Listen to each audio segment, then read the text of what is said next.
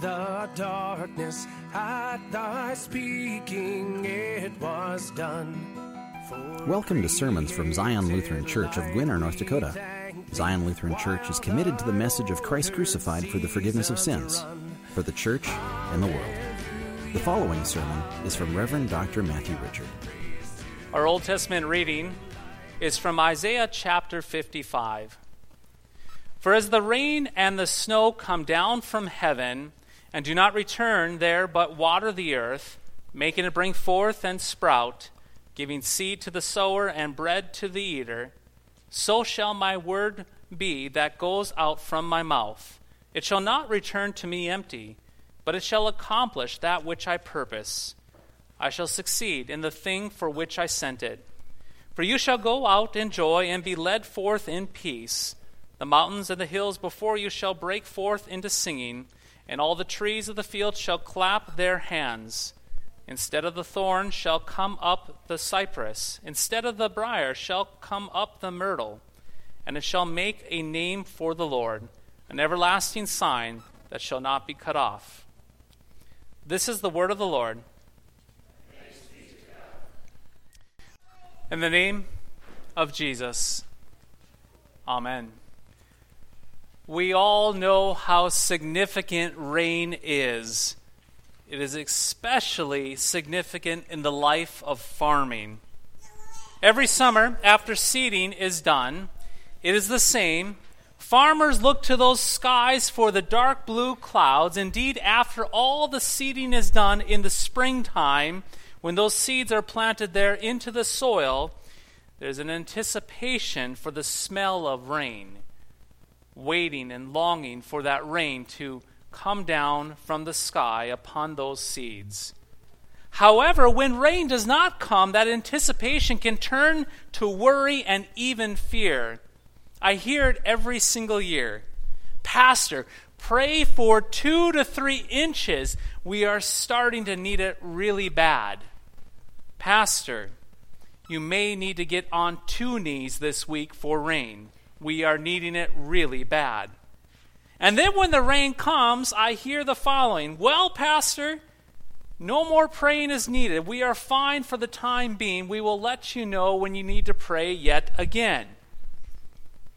Now, whether you are a farmer or not, I think it is safe to say that by simply living in North Dakota, we all understand just how important rain is for all of us for our economy, for our small towns, for the crops, for our very livelihood. You see, without rain, there would be no growing of corn, no growing of beans, and no growing of wheat. But with rain, the crops grow, harvest happens, people are fed, our economy runs, and there is much rejoicing.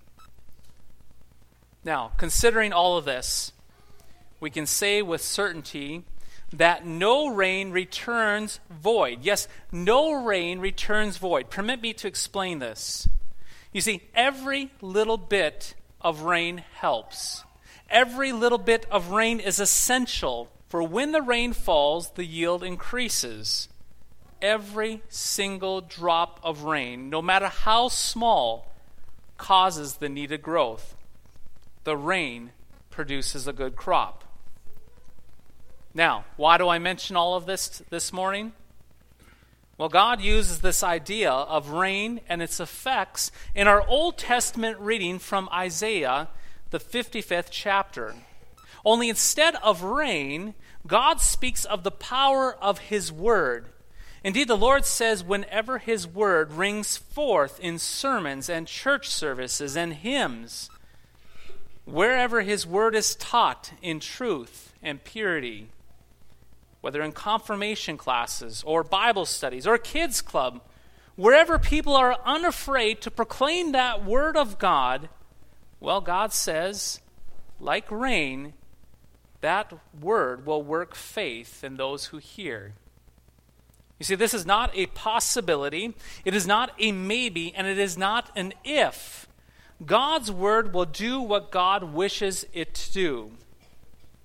God's word shall not return to him empty, but the proclaimed, yes, that proclaimed word shall accomplish that which God purposes, and the word will succeed in the thing for which God sent it. And what is that very purpose of God sending His word?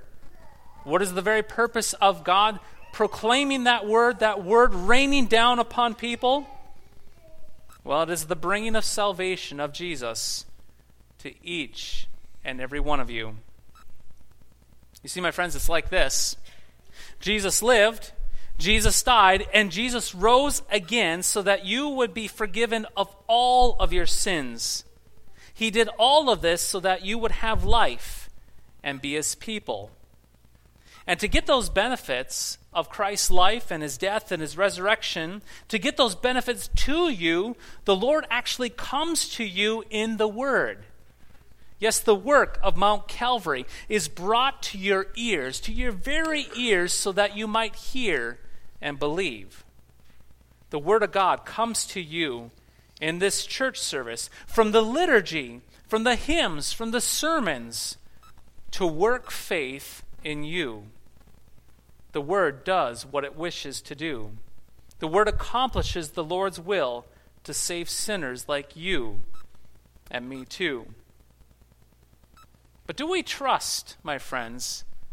Do we trust that Jesus and the power of His Word can really do all of this saving work? Well, tragically, we do not at many times. Instead, we have our own ideas about how God is going to do his work.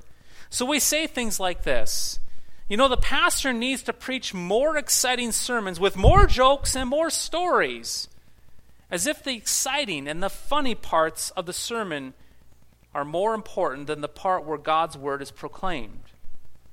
Or we say to ourselves, we need to sing more exciting hymns and do so with more energy as if the style and the beat of the song were more important than God's word in the song. Or we say, you know, the pastor shouldn't read his sermon, that manuscript on that pulpit, but he should shoot from the hip and let that spirit lead him, as if sermons are more powerful if they're improvised. You see, dear friends, the problem with all of this is that we think that we can or that we have to add something to God's Word to make it work. Frankly stated, whenever we try to add our human ideas and schemes to God's Word, we're making things worse, not better. Adding to God's Word is like a farmer saying this you know, that rain was nice, but not enough. I think I'm going to go spray that field with some gasoline to help things along and help things grow. Gasoline, my friend, as you know, does not help crops grow, and our human ideas and tricks do not help the Word of God do its work, but more often than not, hinder it. There's another side of this as well. Unfortunately, I have talked with many people who think that they can get that they can get by without God's word at all. It has been said to me before Pastor, I don't need to go to church.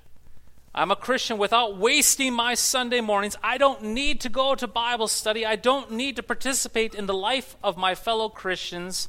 I know what I believe, as if knowledge were the only thing that mattered in the faith. The problem with this kind of thinking, though, is that there is no such thing as faith apart from the Word of God. In fact, saying that one does not need the Word of God would be like a farmer saying this I know how the crops grow, I don't need any of that rain to make it happen. Or even saying this You know, it rained last year, that should be fine enough for this year's crops. My friends, this is absurd. This is foolish. This is naive. This is dangerous. It is crazy to think this way. This is not the voice of the Christian, but is the voice of the old Adam who looks for every excuse in the book not to hear from God's word. You see, just like a farm needs the rain to come and to come often, so too do we need God's word often for ourselves. We need the Word of God often because without the Word and without the sacraments, our faith will not be strengthened and we risk falling away into unbelief and damnation. Yes, we need the Word of God, and we need it more than we think. And God be praised, my friends, that He gives us His Word often. Think about it for a moment. Our divine services, this very service that you are part of this morning, our divine services are dripping with God's Word. Even if your pastor preaches a lousy sermon, the word is still in the liturgy, it is still in the hymns that you sing. And all of the hymns, all of the liturgy, all of the sermons, all of the readings tell you that Jesus has died for you and accomplished salvation for you. And when that word proclaims your forgiveness into your ears, it brings to you forgiveness, and your faith is sustained and strengthened for the days to come. Indeed, you have precisely what the word says, and you have it all in the church services. All of these church services given to you at Zion Lutheran Church. This means that the church services are not an inconvenience or a nuisance or a drag, but a divine gift for you water, yes, like water upon parched and dry land. Dear baptized saints, the word will accomplish what God promises in you. Faith, yes, faith that clings to Jesus' promises, faith that believes Christ has died for you. You have faith because God's word has worked in you and will continue to work in you. As the rain and the snow come down from heaven and do not return there, but water the earth, making it bring forth and sprout, giving seed to the sower and bread to the eater, so shall God's word, my friends, be that which goes out from his mouth. It shall not return empty, but it shall accomplish that which he purposes, which is your salvation. Salvation through Jesus Christ, your Lord, the word that comes to you to grant you faith, sustain faith in you, and strengthen you indeed in faith.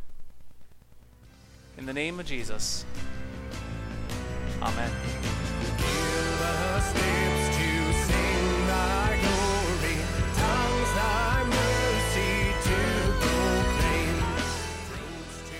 Thank you for listening to today's podcast sermon. You can access a full manuscript of today's sermon from Pastor Matthew Richard's blog at www.pastormattrichard.org or visit Zion Lutheran Church's website at www.ziongwinner.org. The Lord bless and keep you.